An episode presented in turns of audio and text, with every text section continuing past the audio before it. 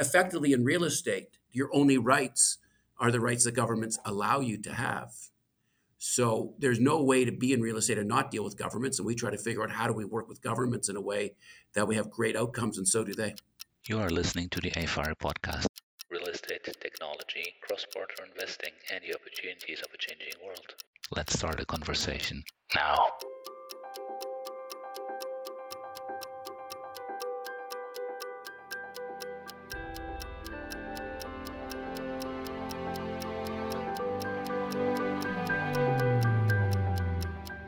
You know, I often wonder, what would happen if the overall impact of all the investing activity that we're doing went to actually make things better, instead of just getting us a decent risk-adjusted return?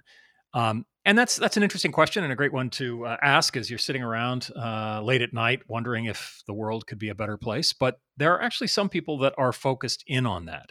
And a lot of the conversation, certainly around international investing and capital, especially coming from Europe and Canada, has been focused on ESG. And we've made incredible progress there.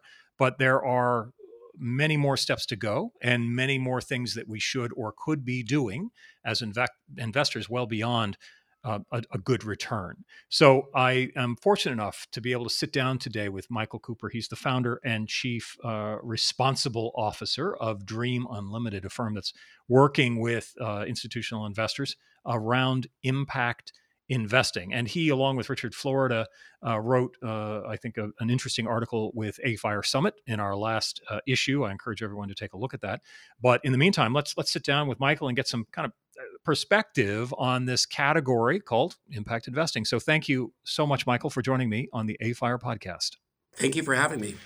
So, well, why don't we just start? I mean, I think these terms get confused to a certain extent, and then there's a lot of overlap. I'm sure it's quite a Venn diagram, but what is the difference between what we are now doing around ESG and what is a broader term in terms of impact investing? I think that both ESG and impact investing would be part of responsible investing, but in many ways are the exact opposite. ESG is a process of looking at environmental, social, and governance issues that could have a negative effect on the value of an investment. So if you look at a company like an oil company, you could say, well, you know, am I reflecting 100% of the risk as a result of the carbon emissions? You can take a look at a company that operates in a country that has political issues and say, I think there's governance issues here that may affect the value of my investment. So really ESG, you start from, let's say, 100 marks, and you deduct from that environmental, social, and governance risks embedded in the company. Mm-hmm. You cannot get 1 mark for ESG. You only get negative marks. Okay. Impact is the complete opposite. Impact is focused on what can we do to have a measurable improvement into, I think it's primarily social and environmental areas.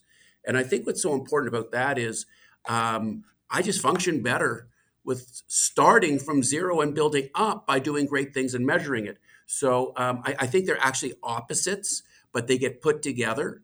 And then it gets really confusing what's what. So as far as impact investing goes, I think the idea about it is, for us especially, what we're focused on is achieving market returns while measuring and delivering social good. But we don't substitute one for the other. We have to do both. Right. Well, I mean, would it be accurate to reflect that to a certain extent it's defense and offense? You need both? Yeah, I think that's fair. I also think that our view of it is if you cannot create a competitive return, it's more like philanthropy or a very unscalable endeavor. Mm-hmm. If you can focus on how do you get competitive returns plus social good, then I think you get to make a huge difference in the world. When and by the way, I love your title, Chief Responsible Officer. I mean, we should all be Chief Responsible Officers, but what a great title. Where did that come from? I do want to address that because I always thought the chief executive officer and president was so positive for the person with that title. You're a chief, you're an executive, you're an officer, and you're president. And I just found in my day-to-day job as the founder and the guy who runs things, all I deal with is things where I have to take responsibility. Mm. So good things, they don't get to me that often. All the difficult stuff comes to me.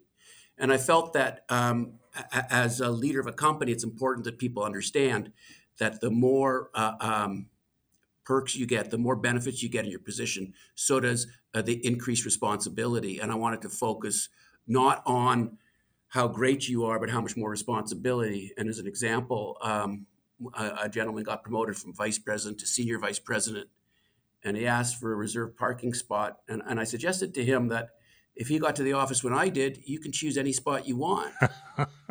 Absolutely. And that's because I have a lot I got to get done every day. Yeah, yeah. So I felt that the chief responsible officer actually described what I do more accurately, and also suggested to people that I'm serving them. I suspect that if Harry Truman were alive, he'd agree with you. There's certainly a buck stops here kind of mentality to that. Well, I mean, you know, historically, the pushback, I think, around impact and to a certain extent ESG have been people asking, well, if I am sacrificing any level of profitability in order to deliver a more impactful investing, is that somehow a betrayal of the fiduciary responsibility that they have to their constituents? If they do that, how do you answer those kinds of questions around, gee, I mean, I would be this way, except my first responsibility is my fiduciary? I think that they're two different things that have nothing to do with each other. Mm-hmm. I've always felt that in economics, the complete economic cost and benefit of something should be measured. Yeah. So, you know, but we don't really have a system like that. So as an example, maybe there's things that we should do that are better, and for society, economically, it would be better, but we don't get measured that way. So the additional benefits don't count, and that's fine. But I think if you focus on what's a good business, and I would suggest to you that there's a lot of businesses that are focused on underrepresented communities, as, you know, having better opportunities or local produce or healthier produce. And these companies have been unbelievably successful because that's what people want. Right. So you could make a snack food that has nothing in it that's natural, or you could make something that's local and that is healthy, and it could be a big success, and you're going to make more money that way. Right. And you're seeing it. You're seeing it with some of the big packaged goods producers who have shifted to what people want more that happens to be more beneficial for your health. And they're way outperforming the ones that have the old-fashioned kind of snack food or a processed product. So I don't think it's simple. I think that you can make the most money by serving people in a way that they value. What's interesting for what we do, which is looking at real estate, is we actually have some tremendous societal needs that real estate can address. And we have the benefit of being able to charge the user for it, but we can also work with governments to help them achieve some of their broader goals through real estate. And we can get additional incentives through putting all the pieces together to make real estate more significant for the communities that they're in and service our community better. So we're able to put the deals together where we make a lot of money, and we're very proud of it. Mm-hmm. We distinguish ourselves by being singularly focused on the numbers and also being singularly focused on the benefits. And when I say that, what I mean is a very rigorous analysis of each. Mm-hmm. We don't think one's a substitute for the other. Well, you know, that makes a lot of sense when you think about it historically, that the successful real estate investors are those that are finding undervalued assets, undervalued markets, and delivering to them. I think a lot of the reason why we don't invest enough in areas that are underserved by their built environment is because of built-in biases or a question about whether or not a certain neighborhood is valuable or not, going back to, you know, the redlining and everything else along those lines, that's actually value that's untapped that we can find. Well, one of the things we did was we decided that when we measure impact, we measure what we do, but we also measure the benefits that accrue because of what we did. So one of the things we've been doing is we focus on setting goals that will be spending 20% of our money on underrepresented or local organizations, companies. And we started just a year ago. Already we're meeting those goals. What we did that's a little unusual is we also said that we would make available to anybody who's interested publicly who our underrepresented organizations are, because we'd like to see them grow and have support. And we do try to help them with how do they manage growth, because sometimes there are gaps in business, and they have a lot of things going for them, but it's hard for them to scale without some coaching or assistance. We hit our 20% mark already, and we're able to introduce people that are suppliers to us to other real estate organizations and help them grow. And I think it's a win-win-win because we're getting good service, we're getting good value, and we're helping them achieve their goals. So I think things like that are examples of how it doesn't have to be a trade-off. Correct. I would add that we have found areas in our communities that we can't make work to maximize profit. We call that philanthropy. Mm-hmm. And we've set up a foundation that focuses on things like tutoring students in our buildings and breakfast in our buildings before kids go to school, and things that, create glue in the communities. I think it's really important personally. I don't think it's appropriate for our organization to fund. So we funded it personally. And it really does make a big difference because we're trying to add to the social safety net with some of the programs that we do. Mm-hmm. I think one of the biggest issues we have in society is that a lot of people don't feel society's working for them, or they don't feel lucky or fortunate. So like this summer, we sent a bunch of kids to camp that otherwise wouldn't have gone. Mm-hmm. And I think that the more people have experiences that something good happened, something good that was maybe beyond my means, or I didn't have the experience to know even that existed, we're helping them for the rest of their lives. Yeah.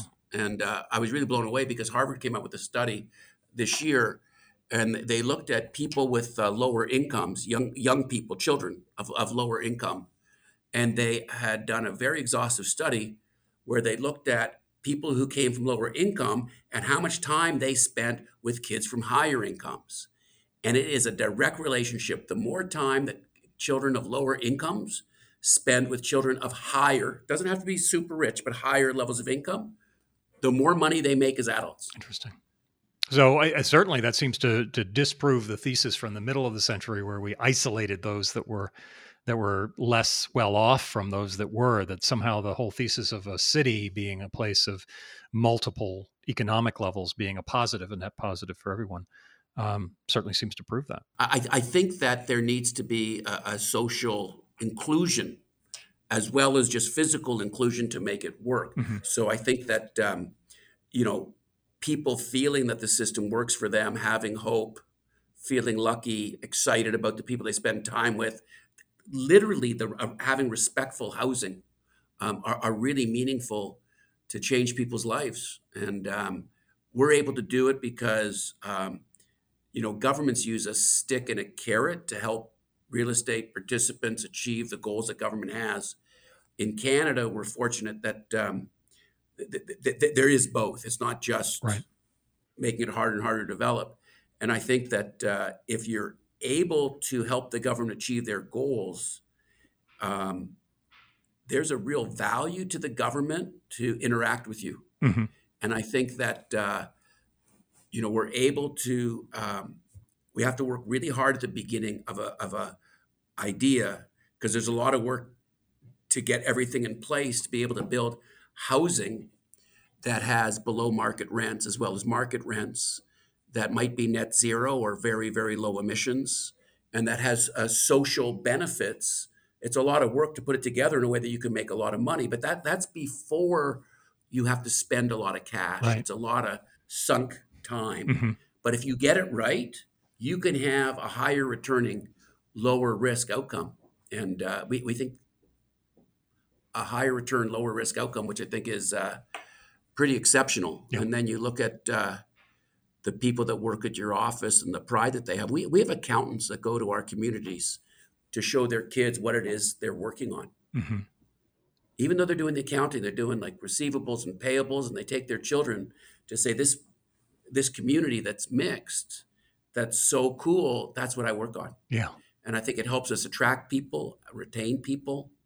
And we just keep building and building on our ideas. So I think it's a more glue for the people that work at our company.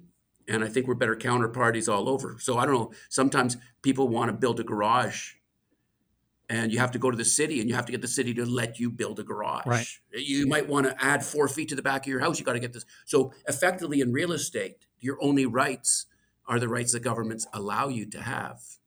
So there's no way to be in real estate and not deal with governments. And we try to figure out how do we work with governments in a way that we have great outcomes, and so do they.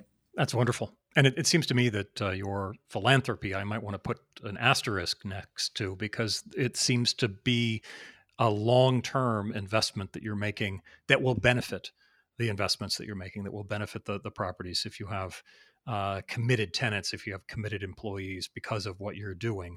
It seems to me that you have a better risk profile in terms of when times are bad, and you have a better upside when you have that kind of commitment.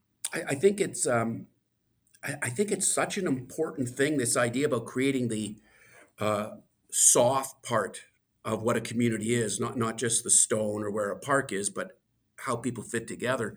Our big aspiration on the philanthropy side is that we continue to be very cost effective creating this sense of community, mm-hmm. to the extent that everybody we deal with thinks that there's value there, and we start to be able to do it with funding from others in other communities.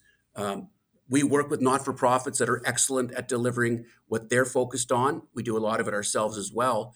And as we put it together, I have no doubt that the money that's spent in that area gets huge returns in society. We can't get it as part of a financial return. Right. But I think that what we work on will end up having a lot of other capital behind us or beside us, creating a sense of community where people are doing better than the way we're doing now. As we look at the universe of societal needs and things that could have some impact, how do you think investors should think about focusing their energies and deciding what is it that they're going to go after? I mean, certainly there seems to be a bottomless pit of need in terms of things that we can change, we can impact, that we can invest in.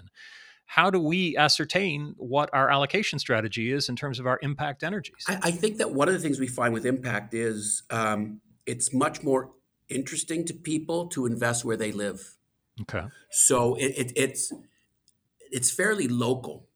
And then if you look, let's say, at affordable housing, in the U.S., different states have different approaches, different government agencies have different approaches. So you really have to be a local expert.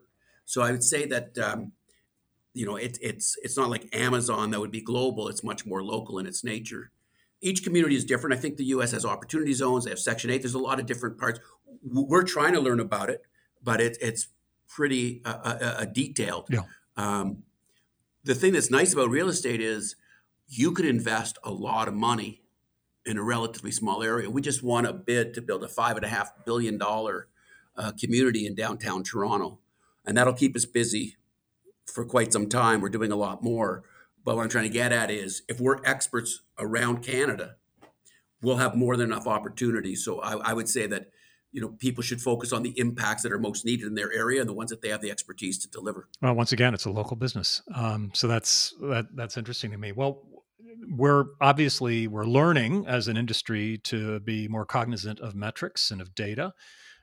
When you think about how we can measure, benchmark, and perhaps calibrate and evaluate our efforts in impact investing, what are the kinds of metrics that you reach for? Yeah, so we think it's important to have metrics. What we do is we came up with a system. We spent a lot of time on it, and we looked at, when we're looking to buy a property, we do the financial due diligence. We do the physical due diligence, like whether the roof will stay or last or whatever, what money we might have to spend, or if it's land, what it might take to get approved. And then we also do a due diligence on what impacts we hope to achieve. And when we do that, we define goals, and we determine what we call our pathways, mm-hmm. which is the way that we expect to achieve a goal. We come up with key performance indicators so that we can measure how we're doing on that pathway. And then what we do is we measure how well we did, and then we have it audited, just like our financial statement. So it's pretty rigorous, but we do set what those goals are. One thing I would mention is we also focus on negative pathways. We look at what we're doing, saying, hey, what have we embedded in how we're doing this that isn't as positive as we'd like to be? These examples are environmental. Yeah. We can do a lot of things, but then you use concrete, and concrete is very carbon intensive. Yeah. There are some ideas. I know that for 10 times the price, you can get carbon captured concrete. For what we do with a focus on returns, we can't afford that. So we watch closely and try to learn. But we do look at what are the things that we're doing that aren't having the impact we want, and what's our plan to try to eliminate that in the future. So I think it's a pretty scientific approach. So that's on the impact side. And we usually have like three or four. When we look at measurement, one of the things we look at is, let's say, how deep the impact is. Mm-hmm. If the rents are 80% below market, that's a bigger impact than 20% below market. But having said that, if it's 6 units at 80% below market and 3,000 that are 20% below market, scale is really important. So that actually may have a higher factor because you're actually producing more good in volume. And I think scale is so important in what we're doing. Yeah. So I mean, so we're focused on that. But what I would also say is for those out there who are interested in numbers, effectively what we try to do is reduce our blended cost to capital. And some of that includes having higher leverage, which is more possible with federal government funding. We get longer amortization so that we don't have to use as much equity to pay the debt down over time.